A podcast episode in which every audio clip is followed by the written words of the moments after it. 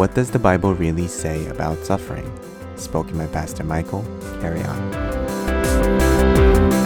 Hey, Metro, what's up? Somebody clap for Jesus. Amen. Amen. You guys are clapping like you're depressed. Can somebody really clap for Jesus and give him some glory? Amen. Hallelujah. We bless you, God. Amen. Agree with me in prayer uh, as we pray for this word. And uh, let's pray for healing for Pastor Peter. Amen. Let's bow our heads. Father, we thank you, God. We thank you that in your choreography, you brought us to this place, to this moment, to this day. We pray, Lord, that you be the center of everything that is said, that this word would transcend and go where no man can go, even to the hardest of hearts, unplug the most clogged ears, and transform the most broken lives. Father, we submit Pastor Peter and Jenny and all the kids, oh God. We pray, God, for healing in that house, that no virus, no bacteria. Father, even touch Toby the dog, God. Bless him. Surround them. In Jesus' mighty name, we pray for a quick recovery. And all God's people say, Amen. Amen. Praise the Lord. You can clap. God is good. Amen. It's Family Sunday here, and the topic is somewhat of a challenging topic. So I'm going to try my best to just stay um, as delicate as I possibly can when discussing suffering. Suffering. Suffering is not an easy topic to theologize, to wrap a text or a biblical framework around, but it is absolutely non negotiable for you, if you're a Christian, to suffer. You must suffer as part of your formation, as far as you being built up, as far as your character being transformed into the image of God. Well, you're already the image of God, you're already the Imago Dei. But the character, the internal transformation of your soul, of your spirit, of your mind does not happen on the glory points, on the, on the mountaintops. You are transformed into the image of Christ when you're suffering in the valley, when you're in a place of stress, when you don't have the answers to your problems, when you can't call mommy or daddy or abuela or abuelo, you can't, that means grandpa, grandma, you can't call anybody other than Jesus to meet you in your pain. And I don't know if anybody's been to that place before. Give life some time, give God some time. He'll definitely get you into your valley moment. This message is for that moment. Paul to the church says something to the church at Philippi in the first century. A church that's in a militarized social reality with a strong leadership, but under oppressed Roman Greco rule. Dealing with tensions, dealing, uh, it's a very hostile world when he speaks to the church at Philippi. But he gets to chapter 3, verse 7, and I'm reading from the ESV translation. He says this But whatever gain I had, I counted as loss for the sake of Christ. Whatever gain I had, I counted as lost for the sake of Christ. We could stop right there. That one sentence could be a sermon series all by itself. Why? Because it's countercultural to the world we live in today. We're not taught, we don't think, we don't hear give up everything for Jesus. Matter of fact, if you were to be honest and keep it a buck 50, uh, if you were to be transparent, you would say you negotiate a lot with Christ on what you can keep, not what you can give him, on what you want to amass, not what you can lose. In most cases, we are negotiating to keep stuff, not get rid of it for his name's sake. It's a profound and prolific sentence. Verse 8 And indeed, I count everything as loss because of the surpassing worth of knowing Christ Jesus, my Lord. The most important thing for Paul was to know Jesus, the power of his resurrection, and then to make him known throughout the world to every Gentile. For his sake, I have suffered the loss of all things, and I count them as rubbish. I didn't do this in the last service, but look at the two dynamics in that latter part uh, of that sentence. I suffered the loss of all things, and I count everything that I lost as rubbish. I suffered the loss, and whatever I lost was garbage anyway because I'm getting Jesus. I've lost everything, and everything needed to be lost so I can attain Him, so I can get close to Him, so I can know Him, be transformed by Him, walk with Him, be at peace with Him. That He may gain Christ and be found in Him, not having a righteousness of His own that comes from the law, but that which comes through faith in Christ, the righteousness from God that depends on faith. That I may know him and the power of his resurrection, and may share in his sufferings, becoming like him in his death, that by any means possible I may attain the resurrection of the dead. Profound pericope, paragraph to, to, to, to share uh, this morning. A couple of observations. According to what Paul is saying, observation number one, if you're taking notes, we gain in suffering, it's not just lost. We gain in suffering, it's not just loss. There's something about losing something you want to keep that's good for you, that matures you, that transforms you, that makes you more of an adult and less of a juvenile, helps you to man up and to woman up into the. Come on, man. You guys know any immature Christians? that get everything that they want whenever they want it, and they've got this capital entitlement that just spoils everything that they touch. I'm sorry, maybe that's just folks I know. Nobody here. Second observation. Second observation from this text. A suffering theology is countercultural to the world we live in and its never ending narrative of getting more. Do you realize how programmed you are to, to get more?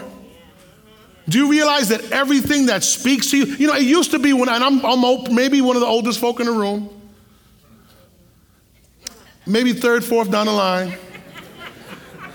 But it used to be in my day that certain things would speak to me, but I had to be at a certain place to be spoken to. I, I didn't have, the, the, things weren't just popping up. Now things speak to our children and to our generation, and they, they didn't leave the house. Things are coming into their room. I'm not, I'm not a crazy Pentecostal, listen to me. Through the internet, things are, are coming to their room. Through the radio, through the video, through the TV set, they have access and exposure to things that they normally would not have exposed back in my day, back in the 70s when life was good. Third observation from this text there's a clear warning that I can create a righteousness through the law versus a righteousness that comes from Christ. I can become self righteous in my amass, amassing of what I want. I can become my own spoiled monster in my own religion, my own, my own idol. Uh, most of you are idolaters. Matter of fact, we're all idolaters, not most of you, all of us. And we will always have to be delivered from the idolatry of self of self. You were created to worship, and you are going to worship something or someone. Paul says, I let go and lose everything, so all that I worship is Christ. Amen. Final observation from this text. Paul implies this theologically. We should consider it, process it, park on it, look at it. Suffering is equated to resurrection power and being transformed like him in the process. Suffering is equated to, re- to resurrection power. There's only a one word miss- mission for this church transformation. And transformation doesn't happen on the mountaintop, transformation happens in the valley. Transformation happens in the problem. Transformation happens in the arroz con cosa que está pasando that you cannot control. Transformation happens when you feel like you're losing everything and you can't call anybody and you're being pushed on all sides. And the only thing you can say is the name of Jesus. And the only one you can call is the, the name of Jesus. It's in those places you become so much like Him because all the superficiality, all the idolatry goes out there. You're looking to Him, the author and the finisher of your faith. And He's writing your faith and your character and your strength. He's writing your transformation. If you would have told me back in 2019 that 2020, 2021, and 2022 were going to be hell on earth for our ministry, I wouldn't have believed you. I wouldn't have believed you. I wouldn't, I wouldn't have believed it. I remember coming home from a major, largest church planting conference in the country and getting on the plane and seeing all these masks. They were, this common today. It wasn't common coming back from uh, the exponential conference in 2020. I see all these masks in the airport as I'm getting on the plane. And there's a buzz of this thing that's going around. And then the next thing you know, there's a pandemic and everything is shut down. The entire world is on house arrest.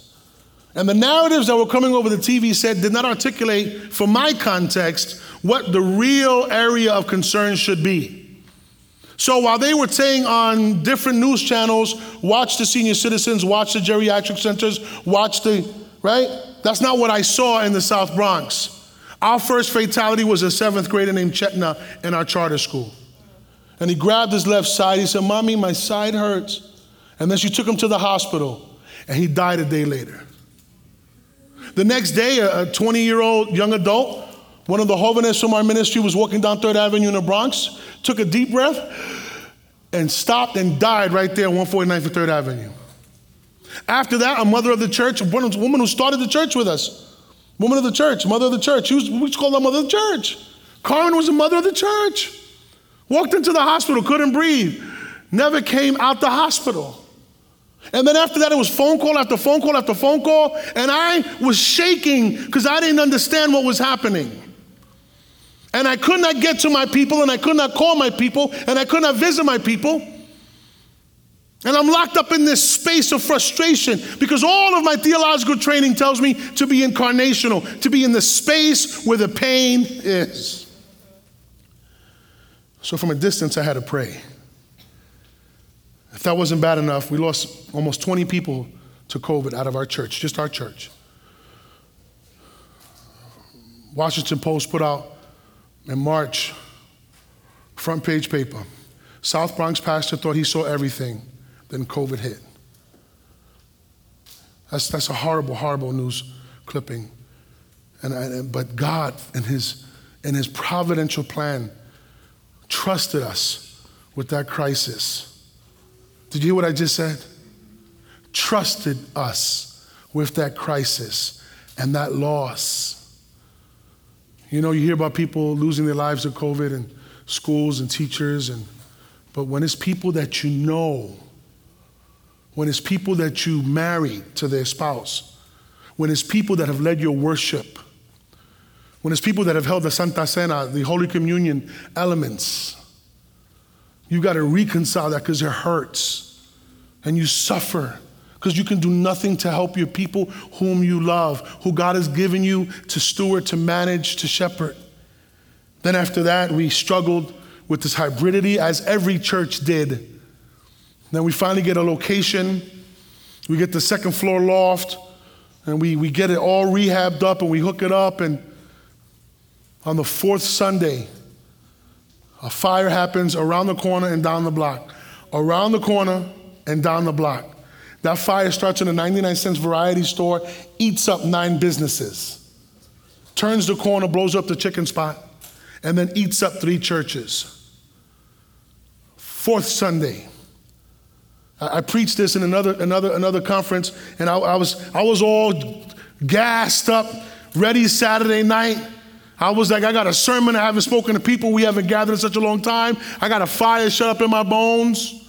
It was a fire, but it wasn't for the fire in my bones. It was, it was around the corner, down the block, and it took the whole block. After that, we talked about splitting, we talked about giving up, we talked about all these other things. We were in a situation of crisis. And what happens? I'm under the pillow, I'm under the, under the, under the sheets of my, looking at the ceiling, talking to God, and I'm asking God, am I trying to keep something alive that you're trying to kill? Did you hear what I just said? You ever been in a place like that where you feel like you're fighting for something and everything's coming against it? And you just can't put your finger on it, but there's something in you that won't let you give up? That's where I was at, in that uncomfortable place. And I felt the Spirit of God come into my bedroom and just whisper, Get up. Don't give up. And I got on the phone and I called the board and then I called the members and then I called the leaders. We're not giving up. But Pastor Mike, where are we going to go? We don't got no place to go. We're not giving up. Well, where are you going to preach at? We will find a place to preach and teach and reach. It's just a building, it's just stuff. So what I started doing was I started asking members of the church, you got a backyard? We're going to sit up in your backyard. We're going to do promised land in your backyard. So I'm preaching in backyards, preaching in, in, in living rooms, preaching in kitchens, preaching all over the, all over the Bronx. And on, on, uh, on Facebook, we were spinning it like PLCC Underground. Check us out. You never know where we're going to pop up. Might be a, a hood next to you. If your backyard is big enough, holler at your boy, and we'll have a service in your, in your house. And people was like, yo, come next week. You know, it, it was lit. It was lit. It was popping. People were like, ah. Uh, but you can't do church like that. Not for long. It's not sustainable. So we went back to the building and we camped out in front of the building a little bit. And we started to preach at the church building and still serve at the church building. And next thing you know, we start to count the numbers because you know you got to have some metrics. And so we count the numbers and we start to notice that there's more people coming to Christ while we're homeless outside a burnt building than we're coming into the service and actually experiencing Christ in the building. Only three of you got that. The rest of you had hit you on the way home. The Spirit of God was moving. I thought we needed a building. The Spirit of God said, No, I just need your heart. I just need your willingness. I just need you to trust me in this. I know that it's uncomfortable. I know that you're worried. Give me your worry. Give me your anxiety. Give me your suffering. Yes. Let my suffering mold you and shape you. Next thing you know, we, we, we, we, we start to see things happen that nobody could take credit for. Fire department lets us back in the building, and what happens? We go upstairs, and the building's a hot mess, yo. A hot mess. We rehab it again, segunda vez, second time. Second time we rehab it. And what happens? Six weeks into that second rehab, the worst hurricane in 125 years. Hurricane Ida hits the Bronx. And you know what it does to that building? The building was already jacked up. It literally blew the roof off the building so that it was raining inside from the top all the way down to the bottom. I'm home under the sheets looking at the ceiling. And I'm saying, Lord, what are you doing to me, to us? We wind up getting past that, and God provides, and things are happening. And I processed and I thought about how hard it was. Going back to Chetna, Chetna was our seventh grader. We, we, we're closing in on our high school now. We're breaking ground, eight floors of education in the South Bronx through our charter school, which is now replicated. To God be the glory for that. And we've named the auditorium after Chetna. It's Chetna's Auditorium because we could not process. We could not process the pain and the loss, first of all, of the facilities, second of all, of this young man, and so many lives that were, we suffered together. I love what Richard Foster says. He's a transformational um, speaker, but he's also he is also uh, a theologian on spiritual formation as a discipline. He says this in the Renovare article from 2015. He says, We speak in Christian theology of the vicarious suffering of Christ. By this we mean more than Christ's sacrifice on Calvary, though we do mean to include his, this pivotal event. On the Christ, on the cross, Jesus the Christ took into himself all the sins and the sorrows of past, present, and future, and through his blood redeemed it all. Jesus experienced, however, not only a cross death, but also a cross life. When I read that and preparing for this sermon, I started to think back over the last three years. It's been a cross life. Where do I get that from? Matthew 16, 24, 25 says this If any man will come after me, let him take up the cross, deny himself, and follow me. Matter of fact, let me switch that. Let me let him deny himself, then take up the cross and follow me. If any man, if any woman will come after me, deny yourself and take up the cross and follow me. We're not just called to the moment of crucifixion, we are called as Christians to live a cross life. There's two negatives in that text. You may not want to hear about it, but I didn't want to hear about it, but I read it, the Lord revealed it. I'm going to reveal it to you now too. Right? We have to deny ourselves what we want. And then we've got to pick up the crucifixion. Crucifixion means death. Deny and die. Deny and die. Two elements and, and, and levels of suffering. De- deny my, my, what I want to do, the, the, the, the, the perversions within me, the brokenness within me. Deny. Give it to Jesus. Refuse it. Not in my own strength, but in surrender to Him, to the text. And then what? Pursue crucifixion. The way of the Christian is the way of suffering. The way of the Christian is the way of transformation through death to self. There's no other way. Holiness does not come because you act nice. Holiness comes because you die. Transformation does not come because you just make up your mind and to start to change your behavior. No, that's, that's cognitive behavioral therapy, CBT, right? No, no, no. Transformation happens because something in you transforms your heart, and then your thinking, and then your actions, and then your praxis start to look very different. And when God starts to deal with you, it's always through suffering, it's always through crisis. It's always through brokenness that we see the hope of our, you don't see the hope unless you experience the sorrow.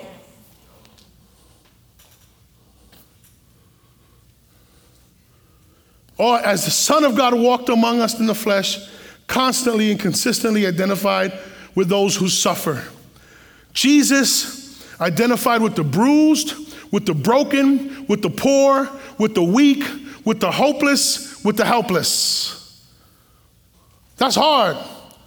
Because not only are we called to suffer, but we're called to suffer with others who suffer. That means as we're suffering, we're loving others who are suffering and going through other stuff. Did you hear what I said? That's the way of the Christian. As we suffer to self, we help somebody, we empower somebody, we stand up for somebody, we speak up for somebody, we stand in the gap for somebody. We go to court to advocate for somebody. We pray for somebody as we suffer, as we are being transformed. We are wounded healers. Wounded. My wound isn't healed, but God has me putting a balm of Gilead on somebody else. I don't have peace in my life, but I'm speaking and praying peace over somebody else's life. I don't have it all together. I don't have the finances to carry my life, but I'm going to trust God and use my two mites to build and to develop your life financially. Standing with, aching with, and weeping with is the next is the next item that Foster unpacks in this theology of suffering. Standing with, aching with, weeping with, Metro at home and Metro in the building. Who are you standing with? Who are you aching with? And who are you weeping with? There's a lot to weep in today's world. Not just the Ukraine war, but every single war that's not getting the time of CNN and all these other channels. Ukraine, we pray for Ukraine, but pray for Africa. Pray for India, pray for Ethiopia, pray for Yemen.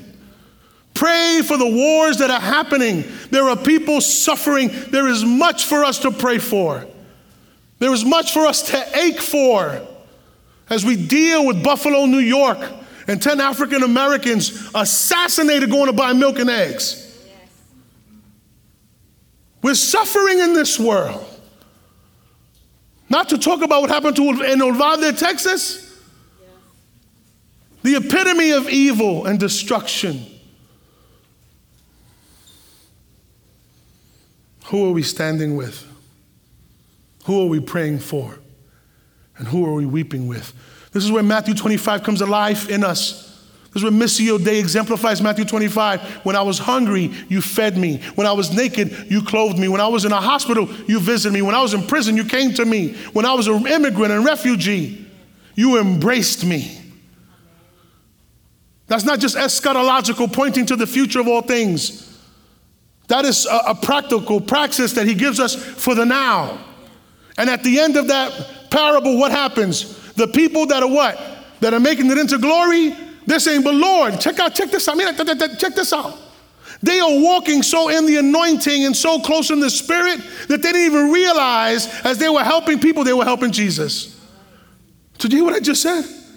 I want to serve God so intimately that as I serve these masses, I don't even realize who I'm doing it for. But I know that God is leading me and I know that God is dealing with people. But Lord, when did we? When you did it to one of them, when you stood with one of them, ached with one of them, wept with one of them, you did it with me. And I transformed you because you were a hot mess when you were helping me then, and you're a hot mess now. But God is good. God is good. That He doesn't reject us even in our sloppy brokenness. Am I talking to anybody in this room right now? We never more identify with the church than when we embrace those who suffer. We are never being the church more than we are embracing those who suffer, when we are accepting those who are broken and fragmented. There are just so many opportunities before you. If I would have known, if I would have known that all of this, I never would have believed it. But you know what? God has transformed us, has transformed my heart, has transformed my thinking. I'm still under work, I'm still under construction, but God is still doing a work with me. Praise be to God. Praise be to God that He will still deal with a wretch like me, an old dolphin that he would still deal with an ex criminal, that he would deal with an ex cracker, that he would deal with an ex whatever this is. He still loves me enough to deal with me in my suffering and in my brokenness and in my despair of surrender. I see Yeshua, Messiah, the Christ. Suffering is not God's toy of sticking it to you, but it is a transformative vehicle it does not feel good to suffer. The psalmist said, Though you slay me, you, he's talking to God, yet will I praise you. The psalmist said, Never give me too much that I will forget who you are. Give me just enough so I would still worship you. Then he says in Psalms 119, Thy word have I hid in my heart, that I might not sin against thee even as I suffer. Suffering is how we are made new. Suffering is how we are transformed. Suffering. Suffering. James Bryan Smith, an author of a number of excellent books on spiritual formation, says this, talking about suffering and spiritual formation. Christian spiritual formation is the process of being transformed into the image of Christ through a relationship of intimacy with God and with our neighbor. Notice our neighbor, just in case some of you just want to hang out with God and forget everybody else. You don't get transformation without the neighbor. You got to talk to your neighbor. You got to love your neighbor. You don't get in without talking to your neighbor, dog. Let me just let you know that by the power of the Spirit in order to live a good and beautiful life of faith, hope, love, joy, uh, and peace. A life that will be a blessing to oneself and to others and will glorify God now and for all eternity. Christian formation happens when we suffer because we learn to look to the hills from whence cometh our help. And then we learn to expect the help from the Lord. This is the word of the Lord. If you can receive it, say amen.